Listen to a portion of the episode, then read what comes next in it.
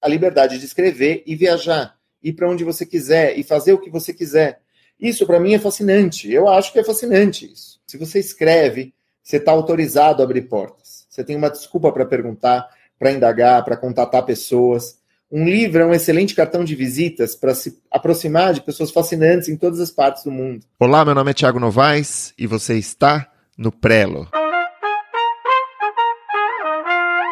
Tema do encontro de hoje é a viagem e a escrita, caminhos do escritor. Eu queria começar com algumas perguntas. Eu queria perguntar, em primeiro lugar, você já sentiu alguma vez que a vida merece mais do que você dedica a ela? Que talvez fosse possível fazer tudo mais criativamente, de forma mais livre e mais própria?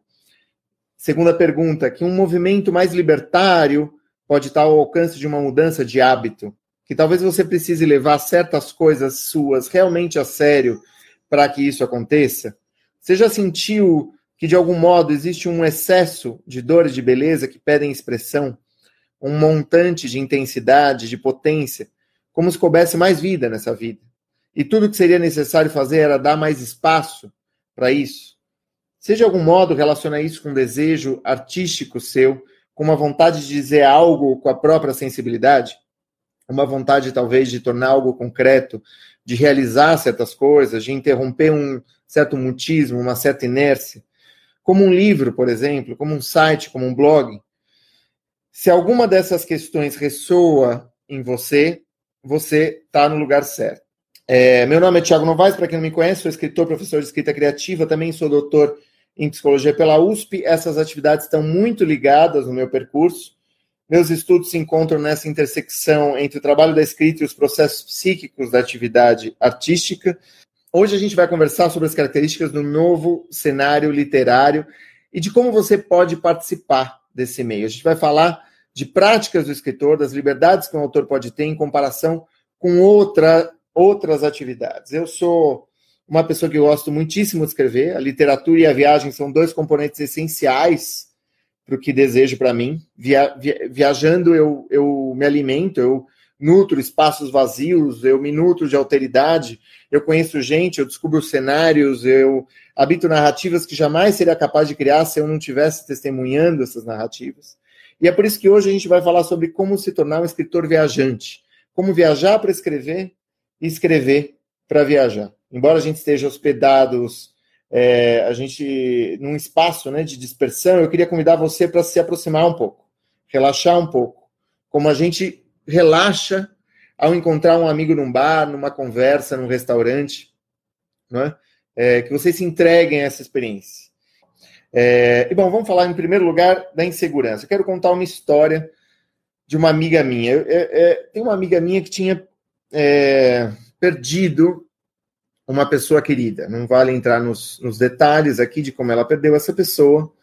E para essa minha amiga, a vida parecia sem sentido. Né? Ela tentou fingir que aquilo não tinha acontecido, ela tentou falar sobre isso, ela tentou calar sobre isso. Depois ela desistiu e simplesmente passou a conviver com essa dor. Né? Ela passou a viver o luto dela, né? o luto de uma perda.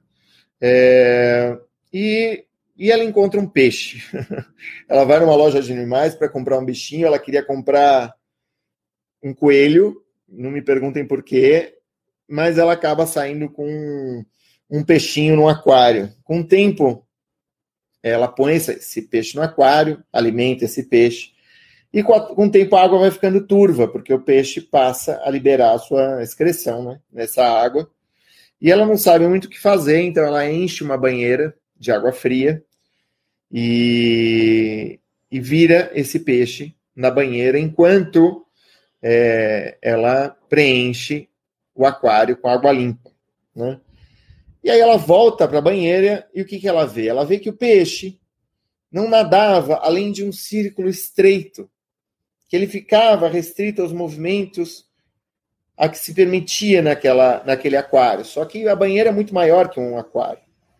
De algum modo, essa minha amiga, de olho naquilo, se deu conta de que ela era aquele peixe. Que de algum modo ela estava nadando em círculos muito estreitos, num espaço muito maior, que diante da vertigem da liberdade, ela preferia se manter circunscrita. Essa é uma experiência que vocês certamente testemunharam em algum momento da vida. Aquilo me lembrou a minha juventude. Amigos terminando o ensino médio, colegial, uma potência artística, criativa, um repertório para felicidade sem tamanho, e de repente uma espécie de coerção social, né? Combinado às inibições que todo mundo tem e a uma reação neurótica restritiva. Eu sou isso, eu não sou aquilo, agora vou vestir a toga do médico, vou vestir a ambição do empresário, vou bancar a adrenalina do publicitário, porque eu quero ser adulto, porque eu não suporto a insegurança de não ter claro quem eu sou, de ser várias coisas ao mesmo tempo, essa imagem, essa imagem difusa, deformada de si, de adolescência, ela precisa acabar de algum modo. De algum modo, essa incerteza estava combinada com a ausência de autonomia, e de algum modo se esquecia que havia uma potência germinal nessa incerteza de adolescente. Que essa incerteza era extremamente criativa e foi extremamente criativa. Para aplacar a angústia desse não lugar, né, a gente tomou de empréstimo uma identidade, alguns traços dessa identidade, pelo menos. E a gente ganha muito com, muito com isso, né, certamente. Pertencimento, um lugar no mundo, a chance de ser amado, de ser útil. Né? É, a gente aprende muito com isso. E eu aprendi muito com isso. E se eu avancei nesse caminho, eu percebi que lá pelas tantas seria preciso fazer o caminho inverso. Voltar a abraçar a incerteza para ganhar espaço, para enxergar diferente. Esses meus amigos da escola, eles eram filósofos adolescentes, eles eram artistas, eles eram viajantes, eles eram poetas, eles se tornaram advogados, se tornaram comerciantes, se tornaram empresários, professores se foram legítimos consigo mesmos, eles retomaram a poesia, a viagem, a arte no interior dos seus ofícios. Ou saíram dela. Né? A gente vai falar dessa opção, da escrita como um caminho possível. Tiago, é um caminho possível? Sim, é um caminho possível. Existem meios de fazer isso. Né? E é disso que a gente vai falar hoje. Se você voltar a aprender a escrever, se você se dispor à prática e à compreensão desses caminhos, você vai poder escrever bem. Talvez você já escreva bem, mas você vai ser, vamos dizer, mais regular nessa boa escrita. Né? E escrevendo bem, você vai poder compor a sua vida criativamente. Hoje a gente vai falar sobre as liberdades de ser escritor. Né? A primeira liberdade, que vocês estão vendo aí, é a liberdade de criar. Né? Imagine você poder fazer o que quiser, pautar a sua atenção. Né? Olha essa palavra, essa frase, pautar a sua atenção. A tua atenção não ser norteada por uma série é, de fenômenos ou demandas extrínsecas, mas intrínsecas. Essa é a liberdade da criação. Você basicamente manda no seu universo. Você não está subordinado a ditames externos. Você está no comando, você está fundando uma coisa do zero, você está desenvolvendo isso. Não é? um escritor, vamos dizer, ele ambienta o seu mundo no Rio de Janeiro do século XIX. Aos poucos ele vai habitando esse mundo. Ele lê sobre isso, ele apreende a linguagem, os costumes, ele desenvolve uma trama, ele cria personagens, ele cria um desfecho, um mistério, a tessitura desse mistério. Quem é que mandou o escritor para o século XIX? Ninguém, né? Ninguém, ele mesmo. Ele está aprendendo enquanto ele trabalha, ele está crescendo enquanto ele trabalha. Ele não está de definhando, ele está expandindo a liberdade de criação, claro que envolve riscos, porque se você, se é você que dita as regras que vão imperar na sua obra e as regras da sua vida, a responsabilidade sobre elas aumenta, porque ela é sua. é toda sua. A liberdade da criação é uma liberdade de autonomia, portanto.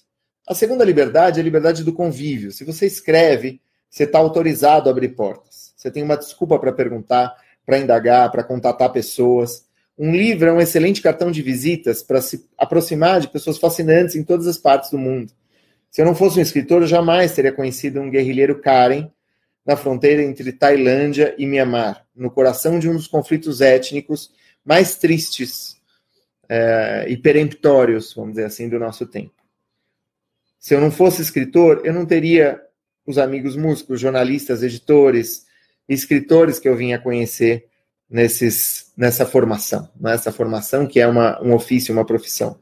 Eu não estaria me alimentando continuamente dessas pessoas. Ao mesmo tempo, o ofício da escrita me permite estar só. E eu valorizo muito o silêncio, o meu espaço.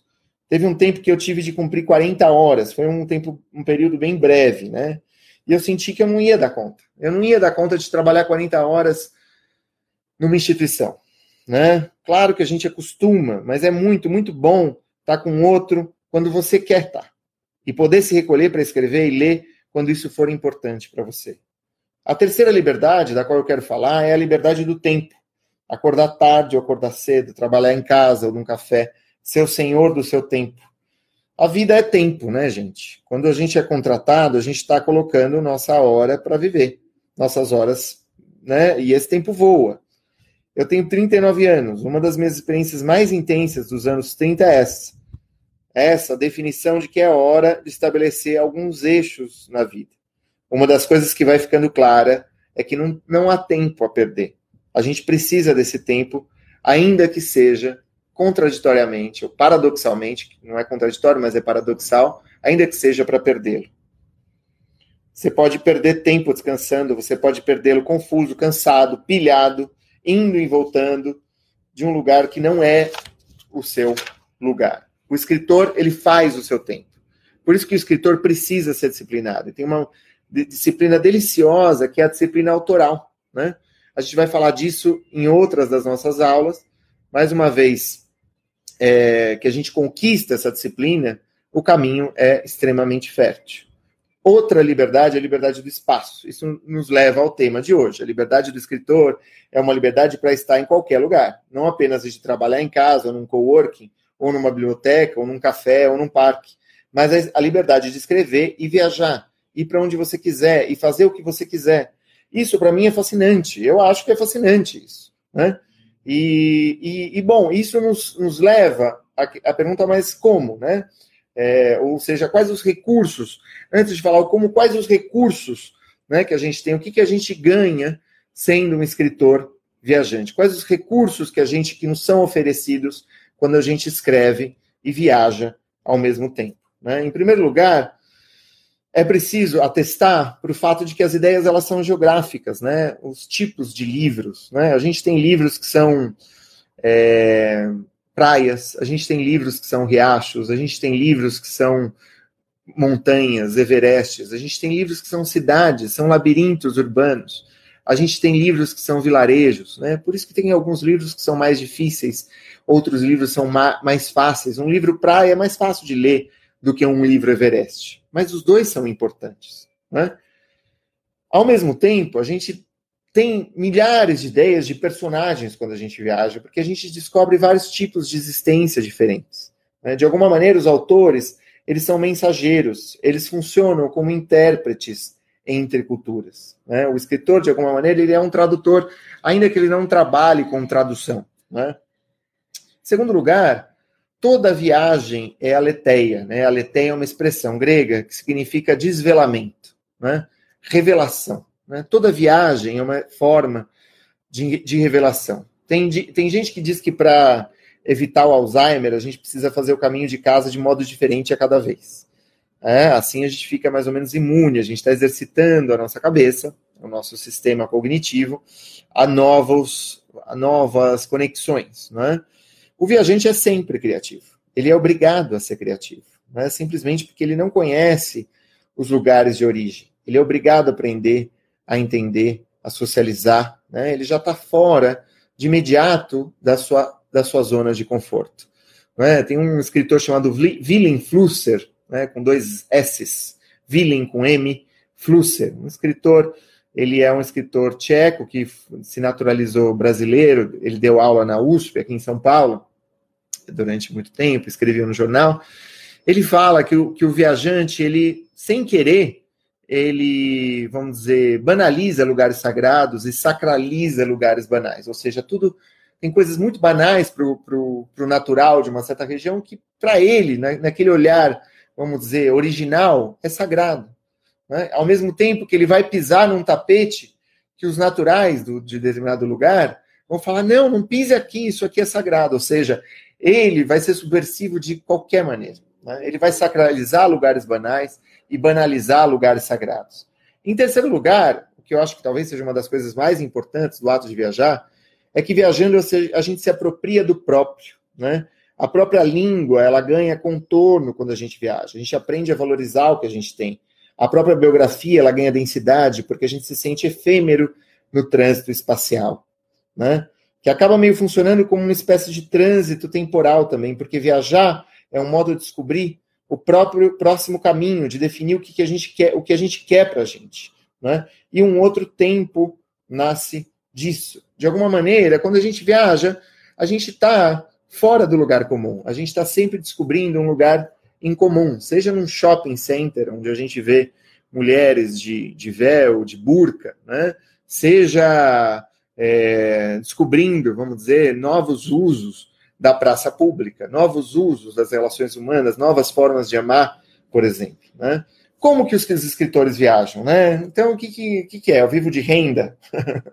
vivo de brisa? o que, que dá para fazer? Eu não vivo de renda, não vivo de brisa, eu não sou de uma, de uma família abastada, eu não herdei uh, uma riqueza, eu não herdei carro, eu nunca herdei, assim, nada, gente. Eu herdei há dois anos, é, junto com os meus irmãos, um apartamento da minha, da minha avó. Mas até isso acontecer, aconteceu muita coisa. Ou seja, eu já tinha viajado, eu já tinha me virado para construir essa vida para mim. Eu vou mostrar para vocês algumas maneiras da gente construir essa vida para nós mesmos, tá? É, vamos lá. Então, a primeira maneira que você pode se utilizar, da qual você pode se utilizar, é a autopublicação, né? É, o que é autopublicação? Você se valer, você publicar o seu livro, né, tanto pelas vias digitais como pelas vias artesanais. Né? Autopublicação, o e-book, por exemplo, é uma maneira de autopublicação. Isso está crescendo enormemente. As, as, o lobby editorial tentou dar uma contida um pouco nisso, segurar um pouco isso, mas isso é uma tendência no mundo. Nos Estados Unidos, na, no Reino Unido, as pessoas leem mais e-books do que do que livros físicos hoje em dia. Na França, que é um país super conservador, mas muito leitor, né? É, essa taxa do e-book está aumentando vertiginosamente, né? É, e é isso, né? É, a gente publica isso, e a publicação artesanal é uma publicação mais sofisticada, que revaloriza o livro-objeto, né? É, é, é a publicação das pequenas feiras, ou seja, uma das maneiras de você publicar que não seja a publicação tradicional. Né? A publicação tradicional, qual é o problema dela? É maravilhosa, te dá um baita destaque, não sei o quê, mas, por outro lado, você fica com 10% dos direitos autorais. Né? É, 10% dos direitos autorais, convenhamos que não é grande, lá grandes coisas. Né? O livro custa 40 reais, você fica com 4 reais. Ninguém vive disso. Né? Não sei que você seja o Cury, que você seja o Coelho, né? Ou seja, na verdade, não, né, não depende de você. Eu estou falando de coisas que dependam da gente. Né? É, segunda maneira, ter um canal de independente, né? Produção de um conteúdo independente. Né? É, eu fui freelancer na, na Tailândia. Né? Fui um freelancer na Tailândia, tra trabalhei para. Publiquei para a Folha de São Paulo, BBC, Estadão. Né? Mas o fato é que os jornais eles estão eles estão numa crise tremenda, não é? Eles estão numa crise muito grande, não é? é e o que está substituindo os jornais? Os canais sobre temas independentes. Ser um correspondente autônomo, por exemplo. Você escreve bem, não vai faltar oportunidade para isso. Você quer um exemplo de um canal independente? Vocês estão nele. o meu, o canal Escrita Criativa, é um canal voltado para escritores, de escritores para escritores, né? Que vai falar tudo sobre mercado editorial, sobre publicação de livros, sobre dicas de escrita, sobre gêneros literários, para você. Ele oferece materiais gratuitos o ano inteiro, né? Ou seja, esse é um canal independente. Outro, outra via muito bacana é a produção cultural. Eu já trabalhei no com trabalho, né, com regularidade para o SESC. Ano passado até fiz um evento para eles chamado Marcenaria Literária em Tempos de Crise né? Foi um evento no Sesc Campinas, muito bacana, foi um evento de dois meses, com, com roda de leitura, oficinas de escrita, palestra, etc., né? com convidados e tal. Eu juntei uma turma fortíssima. É, isso é produção cultural. Né? Há alguns anos eu fiz o Tertúlia, né, o autor como leitor, que virou uma publicação pelo Sesc. Eu, eu toquei e organizei isso como idealizador, foi o Tertúlia autores, tertúlia tradutores, tertúlia roteiristas, né? Inclusive fiz isso à distância. O tertúlia roteiristas eu estava na Tailândia também, né? É, outra maneira né, de subsidiar a tua produção é, são as bolsas de criação. Né? Uma das maneiras mais bacanas de atividade, de impulsionar a atividade, criar coragem para avançar é por meio né, da, dos, dos subsídios da Secretaria do Estado da Cultura, subsídios da Funarte, subsídios. Tem vários estados que oferecem essas bolsas de criação de diversas formas possíveis, né? É, e é isso, eu já recebi 30 mil reais da, do Pro, da Funarte, 20 mil reais do PROAC, 50 mil reais do PROAC, né, em diferentes tipos de bolsas. Né? É, e, em último lugar, um, uma, assim, isso não esgota os modos, mas são alguns dos modos que, dos quais eu me vali, é a tradução, revisão, preparação. Né? Eu traduzi livros de vampiros em Buenos Aires, passava os dias numa biblioteca, né? Quer dizer, e fazia lá o meu, comia minha meia aluna, ia para um café, é, conhecia gente, né? Ia nos bolites, né? E, né? Durante a semana, à tarde eu ia para uma biblioteca chamada, acho que Mariano Moreno, era uma biblioteca lindíssima, onde eu abria o meu laptop, pegava o meu livro em inglês, que a editora tinha me mandado, e elaborava as traduções, né?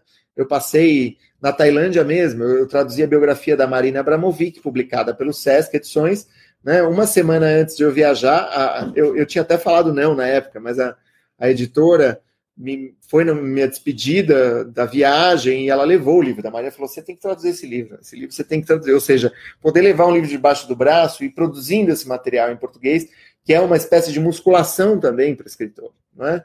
É, de musculação para o escritor, né? É, e bom, gente, quais são os desafios de viajar e escrever? Né? A gente vai falar disso um pouco mais num, numa próxima aula gratuita, ao vivo, aqui no canal, né, sobre disciplina é, para escrever. Fiquem ligados, inclusive. Né? Mas eu vou falar aqui de, de, alguns desafios que eu enfrentei viajando durante anos, né? Porque eu morei nesses lugares, eu passei, assim, às vezes, ano viajando, o ano inteiro, morando em diferentes lugares, né? Então, quais são os desafios. Em primeiro lugar, existe uma exaustão do exílio. Viajar, viajar cansa. Em algum momento você vai querer ficar mais tempo em algum lugar. Né? Teve um ano que eu fui para Tailândia, Mianmar, Hungria, Itália, Croácia, Berlim, Barcelona. No final desse périplo, eu estava esgotado. Parecia maravilhoso, e era maravilhoso. Mas você cansa, cansa, porque você quer algum lugar, você quer enraizamento, é uma necessidade humana também. Né? Em segundo lugar, você vai precisar administrar a saudade e a solidão. Eu adoro ficar sozinho, mas também adoro sair com os meus amigos, tomar umas cervejas, ir para um restaurante, conversar, organizar eventos em São Paulo. Né? Quanto mais tempo você fica no lugar, mais chances você vai ter de conhecer as pessoas. E você vai ficar surpreso com a quantidade de pessoas que embarcaram em aventuras como a sua. Eu conheci é, numa única pousada, numa fronteira, dois casais de ciclistas que estavam viajando o mundo. Inclusive, um desses casais estava com a filhinha de três anos. Né? A filhinha falava alguns idiomas. Ela já ela ensaiava é, inglês, espanhol, alemão, que era a língua dos pais, né, inglês, que era a língua dos viajantes, e ela era uma esponja idiomática. Né? Ou seja, você conhece pessoas muito interessantes, você vai construindo laços também. Né? De alguma maneira, viajar e escrever te exige é, a conquista de uma certa estabilidade na instabilidade. Né? conquistar uma certa, um certo hábito no caos, né? um equilíbrio na dança. Né? Você vai ter que, de alguma forma, manejar é, um equilíbrio entre manter-se nos seus eixos e manter uma porosidade, que afinal de contas você viajou para ter essa porosidade.